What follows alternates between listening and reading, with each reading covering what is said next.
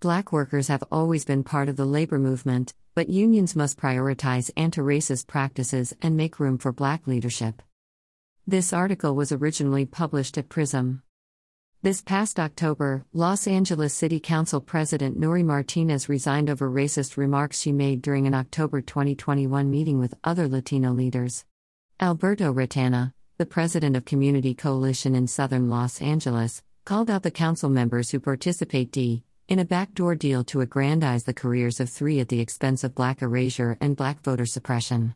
As a bulwark of the Los Angeles labor movement, Martinez's remarks dealt an especially painful blow to labor leaders by demonstrating how pervasive anti blackness remains within the larger struggle for workers' rights. Addressing anti blackness in the labor movement is more vital than ever. Unions have seen a fierce resurgence of unions in the U.S. in 2022. In the first half of the year alone, unions won 641 elections, the most in nearly 20 years, according to data from the National Labor Relations Board, NLRB. But as unions fight for fair pay and better working conditions, advocates say that it's past time for a critical reckoning with a long history of anti black sentiment within unionization efforts and the greater workers' rights movement. America itself was built on black labor. In 1961, Dr. Martin Luther King Jr. spoke before the National AFL CIO, the largest federation of trade unions in the nation, emphasizing the importance of unions to black communities. He asserted that even though black people had the most to gain from a successful labor movement, the labor movements, too, had everything to gain from black empowerment. He argued that they would be able to organize workers, unseat corrupt politicians, and enact major social reforms. But to do that, union leadership had to confront a well documented history of excluding black workers from general membership, apprenticeship programs, and from skilled job training. King's perspective was prescient. Since his speech, labor unions have become some of the largest civic organizations in the U.S., representing 14 million workers, a little more than 10% of all U.S. wage and salary workers. Union approval is also at its highest level since 1965. A majority of Americans have recognized the key role unions play for the American worker. And yet, as the Los Angeles City Council scandal neatly illustrates, the current revitalization of unions has yet to fully contend with the extent of racism and anti blackness within the movement itself, especially among leadership. As a result, some union members are taking it upon themselves to tackle inequity and injustice in the labor movement. Change rooted in anti racism and anti oppression doesn't live in the hands of elected officials, true power always lives in the people, Retana tweeted. Black workers are vital to union power. Unions have become some of the largest mass membership organizations of people of color writ large. Black workers make up a critical portion of this union membership, a fact that labor leaders can't afford to ignore.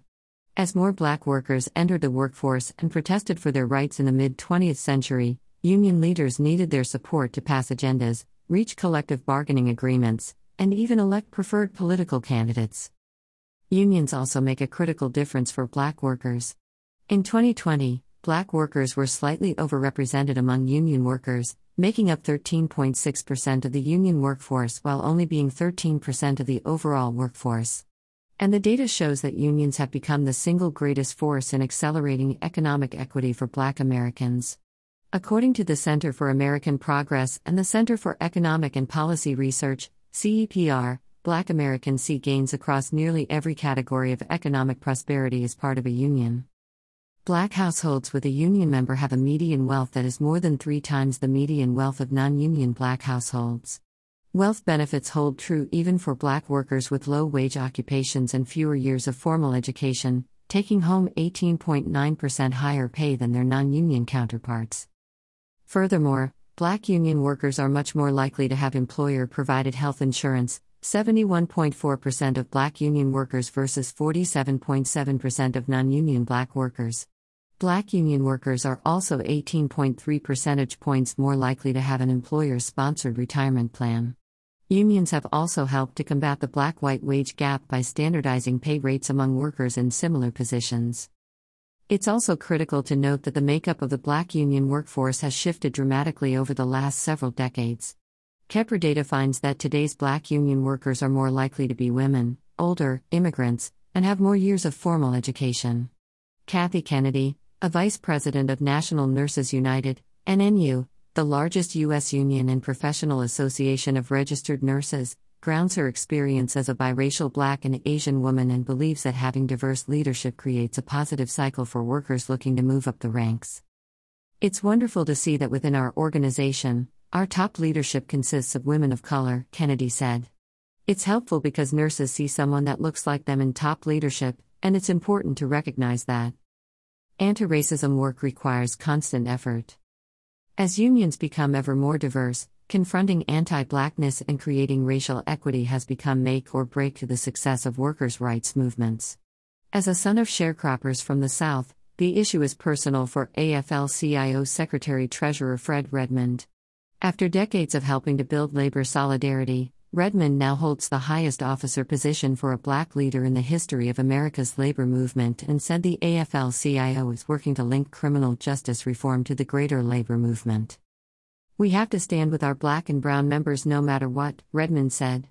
Our priorities include making sure that our federations and central labor councils educate union members and members of the public on racial justice, criminal justice reform, and opening pathways to young people of color to become leadership professionals.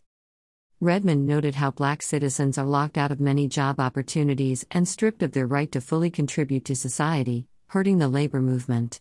At the AFL CIO, leaders have launched a racial justice task force that has not only facilitated external conversations around police and criminal legal reform but also internal discussions among the rank and file, many of whom have never had such a conversation.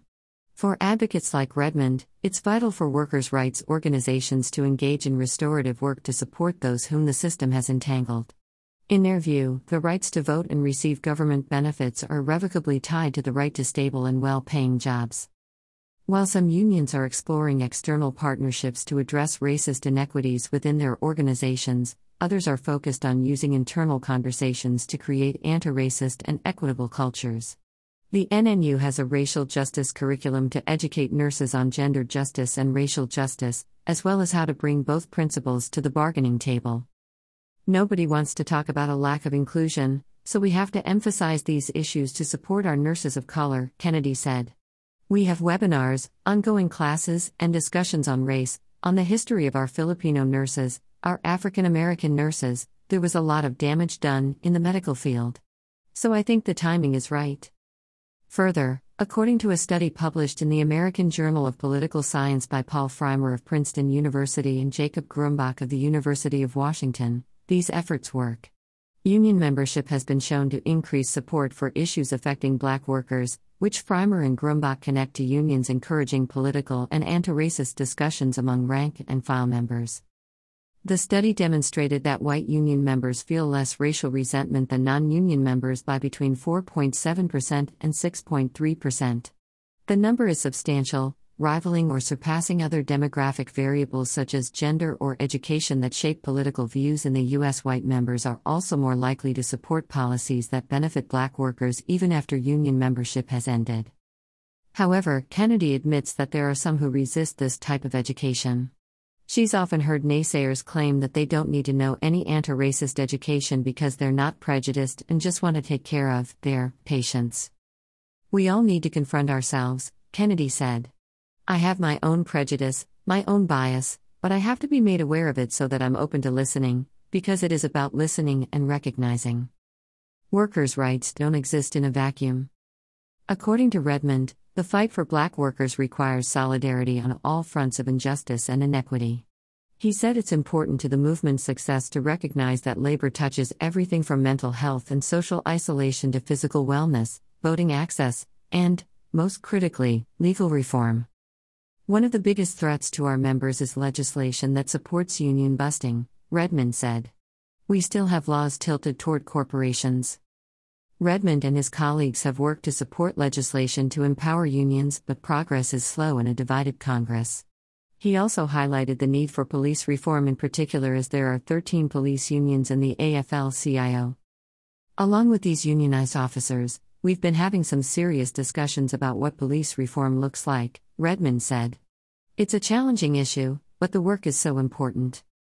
There have also been calls and efforts from rank and file members within the AFL CIO and its affiliates to oust police unions entirely, but executive leadership has failed to take meaningful steps in that direction, according to the Real News Network.